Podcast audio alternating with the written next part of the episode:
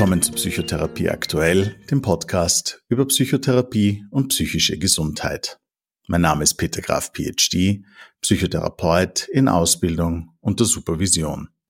In dieser Folge sprechen wir über die Borderline-Persönlichkeitsstörung und ich freue mich sehr, Frau Magister Petra Güttel-Glanzer begrüßen zu dürfen.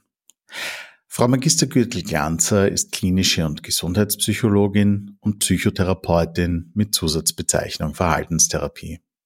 Sie ist Lehrtherapeutin bei der Arbeitsgemeinschaft für Verhaltensmodifikation, arbeitet in freier Praxis und am Institut für Psychosomatik und Verhaltenstherapie sowie am eigenen Institut für Mediation und Management, Persönlichkeitsentwicklung und Training, gemeinsam mit ihrem Mann in Graz. Sie ist unter anderem Expertin im Themenbereich Borderline-Persönlichkeitsstörung.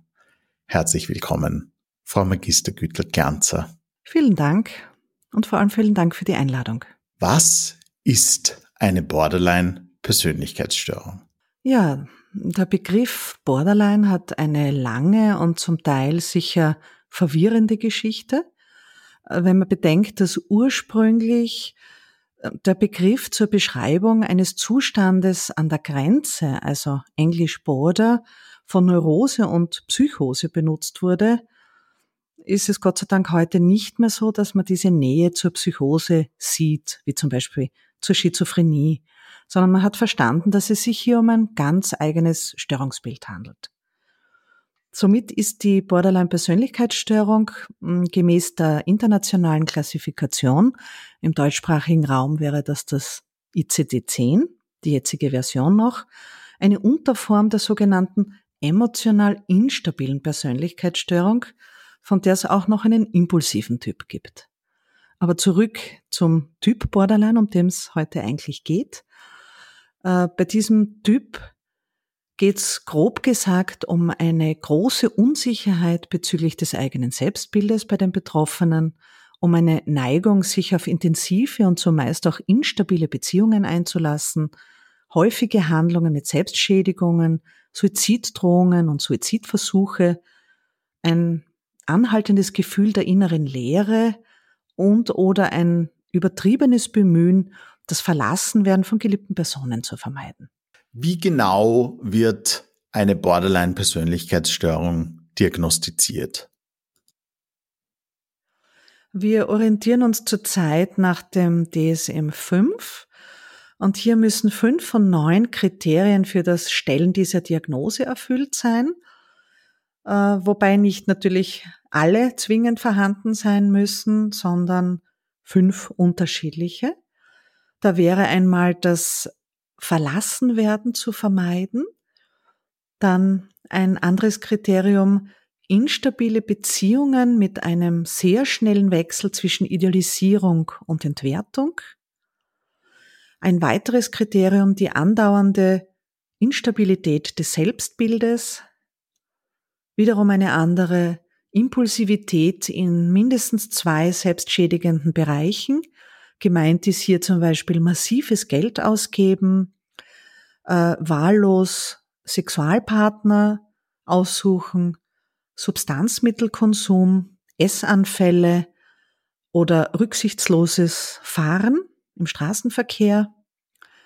Ein weiteres Kriterium, wiederholte suizidale Handlungen, Drohungen oder selbstverletzendes Verhalten, wobei man aufpassen muss, dass selbstverletzendes Verhalten nur in ganz seltenen Fällen auch einen suizidalen Charakter hat und da eher in einem Nebeneffekt. Sonst sind von der Wertung her die suizidalen Handlungen natürlich schwerer zu werten und das selbstverletzende Verhalten kommt dazu. Weiters wäre zu erwähnen die affektive Instabilität. Borderlinerinnen und Borderliner kommen sehr schnell in einen emotionalen Zustand, den sie auch nicht so schnell mehr verlassen können. Das wären die ähm, Erlebnisse wie Reizbarkeit, Angst, Misslaunigkeit, aber auch Wut. Dann ein Kriterium wäre das chronische Gefühl der Leere. Das wäre die Abwesenheit sämtlicher Gefühle. Oder unangenehme, heftige Wutausbrüche Und das letzte Kriterium, die in vorübergehend belastenden Situationen paranoide oder dissoziale Symptome, das sind so pseudopsychotische Phänomene, die anzeigen, dass eine Situation emotional extrem belastend war.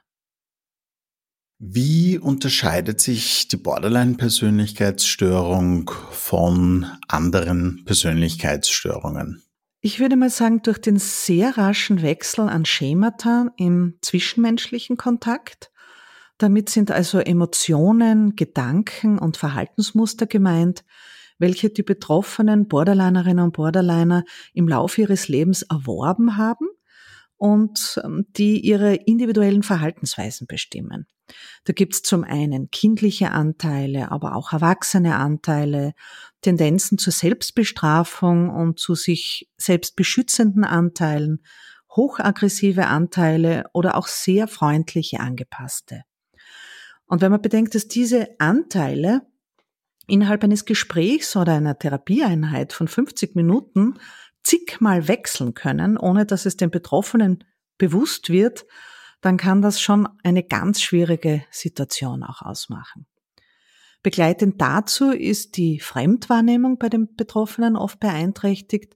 Das heißt, das Gegenüber, der Gesprächspartner, die Gesprächspartnerin wird zum Beispiel als extrem wohlwollend oder als übermäßig kränkend erlebt, ohne dass dieses Erleben zur aktuellen Situation passt. Borderlinerinnen und Borderliner sind aus diesem Grund, gelten sie als eine sehr schwierig zu behandelnde Gruppe von Menschen. Hier ist die Betonung wirklich auf schwierig und nicht nur herausfordernd.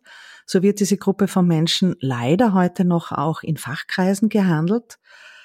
Ich persönlich meine, das stimmt gar nicht, sondern es braucht etwas Erfahrung und Know-how. Und dann ist die Arbeit mit dieser Gruppe von Menschen durchaus positiv zu sehen.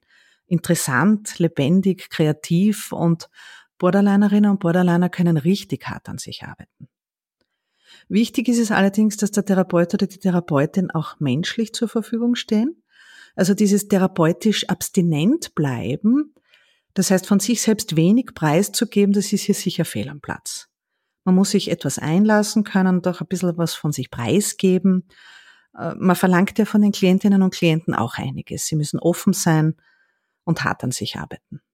Warum hat gerade die Diagnose Borderline-Persönlichkeitsstörung als einzige Persönlichkeitsstörung die Revision des I C D zehn aufs I C D elf überlebt?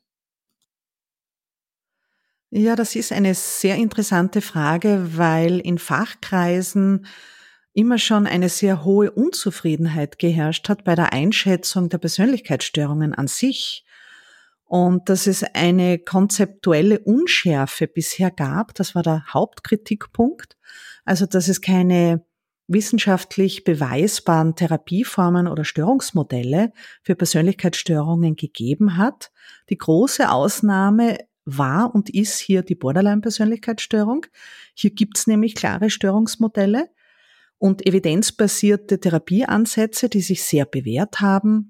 Und äh, eine klare Indikationsstellung zur Psychotherapie, diese bringt den Betroffenen sehr viel. Und es wäre ein Nachteil, äh, diese Gruppe von Menschen diagnostisch nicht so genau erfassen zu können und damit behandeln zu können. Und deshalb ist auch im I C D elf diese Version als eigene Persönlichkeitsstörung übrig geblieben. Warum entwickeln Menschen eine Borderline-Persönlichkeitsstörung? Ja, in früheren Zeiten hat man allein angenommen, dass ein Traumageschehen im Hintergrund als Auslöser oder oftmals als alleiniger Auslöser dienen könnte.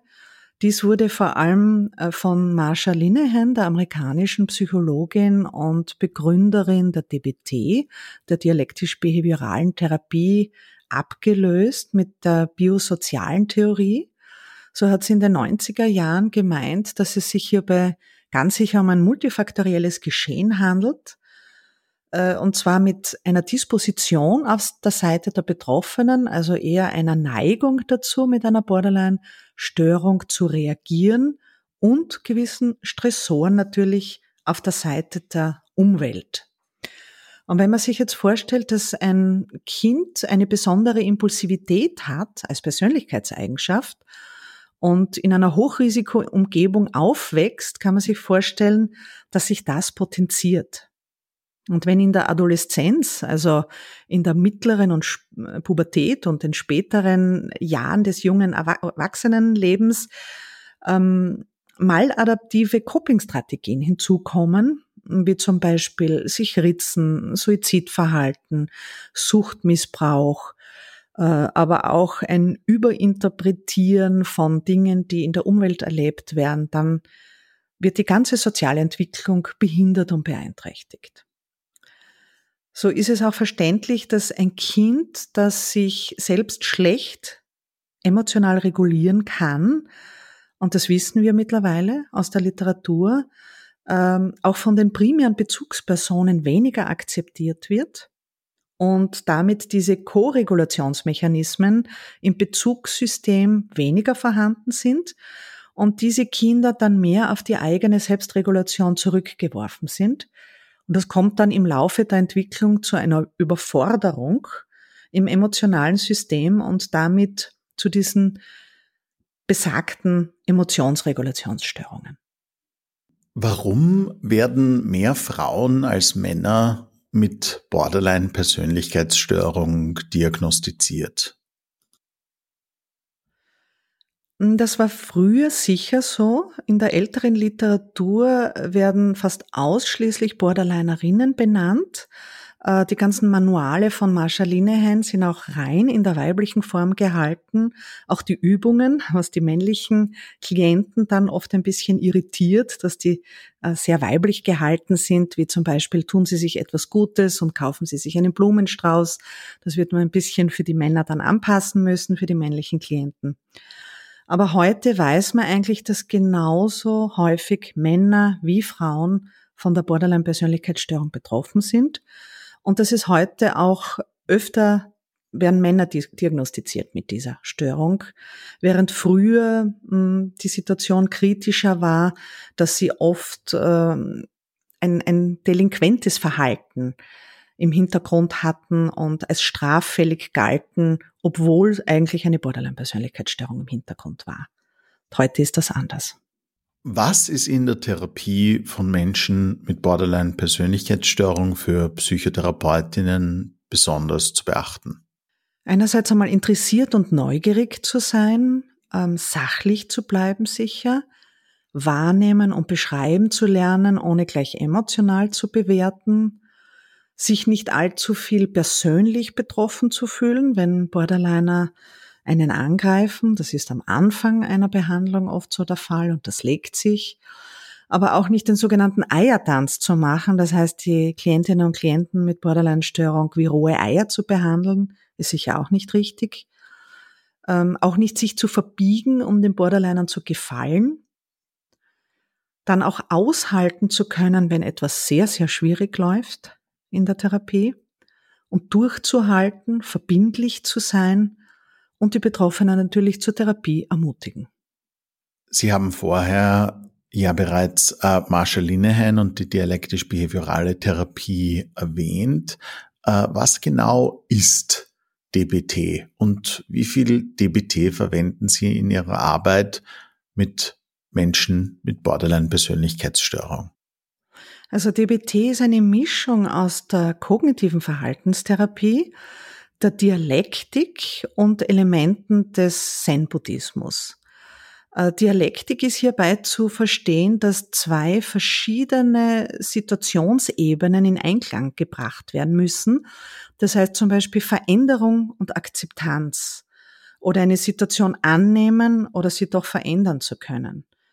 Stützende und fordernde Elemente oder zentriert zu sein auf eine Sache und möglicherweise auch umschalten zu können auf Flexibilität. Und genau das sind die Dinge, die Borderlinerinnen und Borderliner am Anfang schwer können. Ähm, die Elemente ähm, der D B T wären die Einzeltherapie, das ist die Therapie im Einzelsetting mit der Einzeltherapeutin oder dem Therapeuten, dann das Skills-Training, das wahrscheinlich bekannt ist, wo ein Haupttherapeut und eine Therapeutin und eine Co-Therapeutin eine Gruppe bis zu acht Personen führen und wo Skills, also Handlungsfertigkeiten trainiert werden. Dann das Telefoncoaching und die Intervision, das heißt der Zusammenschluss aller Fachkräfte, die mit den betroffenen Borderlinern arbeiten und der Austausch dieser. Ich persönlich arbeite sehr viel mit D B T und auch mit den Varianten. Es gibt nämlich Adaptationen für Menschen mit Intelligenzminderung, für Menschen mit Depressionen, für substanzabhängige Menschen, für Menschen mit einer posttraumatischen Belastungsstörung oder für Menschen mit Essstörungen. Und diese Kernelemente sind immer wieder von der D B T benutzbar, um ein therapeutisches Setting gut anreichern zu können. Welche Rolle spielt Achtsamkeit in der Therapie von Menschen mit Borderline-Persönlichkeitsstörung? Eine sehr große Rolle, denn sie dient der Schulung der Wahrnehmung, der Konzentration auf das Hier und Jetzt, um zu erkennen, wo man eher von der Vergangenheit eingeholt wird und wo man sich gerade in der aktuellen Situation befindet. Und Achtsamkeitsübungen dienen der Vorbereitung auf die Skills. Also sie sollen erst die Basis schaffen, dass sich die Betroffenen dann einlassen können, mit Skills zu arbeiten. Wie gehen Sie als Psychotherapeutin mit dem suizidalen und parasuizidalen Verhalten von Borderline-Patientinnen und Patienten um? Hier gibt es eine klare Regelung, die auch ganz am Beginn der Therapie schon genau definiert wird. Es gibt zum Beispiel keine Suizidandrohungen über Medien, über S M S, über Mailschreiben, über Anrufe, auch nicht in den Stunden, wenn hier keine Distanzierung von der Suizidalität, keine glaubhafte Distanzierung feststellbar ist, dann muss eine Rettungskette in Gang gesetzt werden, so wie bei anderen Klienten in der ähnlichen Situation auch. Also hier würde man sagen, in der D B T, man befindet sich im Stadium null der Therapie. Das heißt jetzt nicht null wie nichts, oder, sondern null wie am Anfang. Das heißt, hier würde Krisenintervention, Krisengeschehen einsetzen. Ist hier wieder ein bisschen Stabilität eingetreten, dann können wir wieder weitermachen. Selbstverletzendes Verhalten, wie gesagt, ist in den seltensten Fällen äh, mit einer suizidalen Absicht gekoppelt, sondern hier geht es darum, ähm, sich zu spüren, in Kontakt mit sich zu treten. Viele Klientinnen und Klienten berichten, dass sie sich schneiden, ritzen, verletzen, brennen, schlagen, ähm, um eine, eine, einen emotionalen Zustand zu erreichen, der kontrollierbar ist, gegenüber einem inneren emotionalen Zustand, den sie als nicht kontrollierbar erleben. Also eine ganz andere Funktion. Es gibt aber auch hier im therapeutischen Geschehen eine klare Regelung. Äh, frische Verletzungen werden nicht zum Thema gemacht, sondern damit sie nicht sekundär verstärkt werden. Also es gibt keine Aufmerksamkeit für frische Verletzungen, sondern sie werden sehr sachlich behandelt. Und muss eine Verletzung medizinisch versorgt werden, dann gibt es auch eine Unterbrechung in der Therapie, bis diese wieder aufgenommen werden kann. Was hat Sie ganz persönlich dazu bewogen, sich auf dieses Thema zu spezialisieren? Ich habe vor vielen Jahren erkannt, dass es nicht wenige Klientinnen und Klienten gibt, die einen nach einer Therapiesitzung noch lange beschäftigen, ähm, manchmal verwirrt zurücklassen, manchmal wird man in Frage gestellt. Also es ging da sehr um das Therapiegeschehen, um das Wie und weniger um den Inhalt, wo die Beziehung einfach groß im Vordergrund stand und steht. Und diese faszinierende Gruppe von Menschen hat mich dann so beschäftigt, dass ich mehr wissen wollte. Ich habe mir Know-how angeeignet, bin zur D B T, zur dialektisch-behavioralen Therapie gestoßen. Und irgendwann ist es sogar mein Lieblingsthema geworden, was vielleicht manche Kolleginnen und Kollegen gar nicht verstehen können, dass man gerne mit dieser Gruppe von Menschen auch arbeitet. Was würden Sie Menschen, die unter einer Borderline-Persönlichkeitsstörung leiden oder vielleicht vermuten, dass sie eine Borderline-Persönlichkeitsstörung haben könnten, raten für ihre psychische Gesundheit. Einen Weg zur Therapie finden. Ohne die geht es sicher nicht. Borderline, das kann man so sagen heute, ist heilbar. Das kann man heute so salopp sagen, allerdings nur, wenn man lange Zeit in Therapie sich mit den Dingen beschäftigt, dranbleibt, durchhält. Ich würde es mal abschließend mit den Worten von Linehan sagen, also wenn dir das Leben Zitronen gibt, mach Limonade daraus, ist eines ihrer bekannten Sprüche. Und das heißt, dieses Beste daraus zu machen, vielleicht aus einer schwierigen Ausgangssituation, mit Hilfe einer Therapeutin oder eines Therapeuten, der der Coach ist, wobei beide ein Team bilden und miteinander schauen, dass sie gemeinsam einen Weg schaffen. Und das ist das Schöne daran. Es ist aber auch durchaus schwierig, daher der zweite Satz von Linehan, die Betroffenen müssen die Suppe auslöffeln, die andere ihnen eingebrockt haben. Das heißt, ja, sie müssen das durchstehen, sie müssen das aushalten. Das ist keine Therapie, die nur ein paar Stunden dauert, sondern vielfach ein jahrelanger Prozess, der sich aber durchaus lohnt und auszahlt. Ja, dann danke ich Ihnen an dieser Stelle vielmals dafür, dass Sie sich heute Zeit genommen haben, Frau Magister Güttel-Glanzer. Es war wirklich hochinteressant, mit Ihnen über dieses sehr spannende Thema zu reden. Vielen herzlichen Dank. Danke für die Einladung.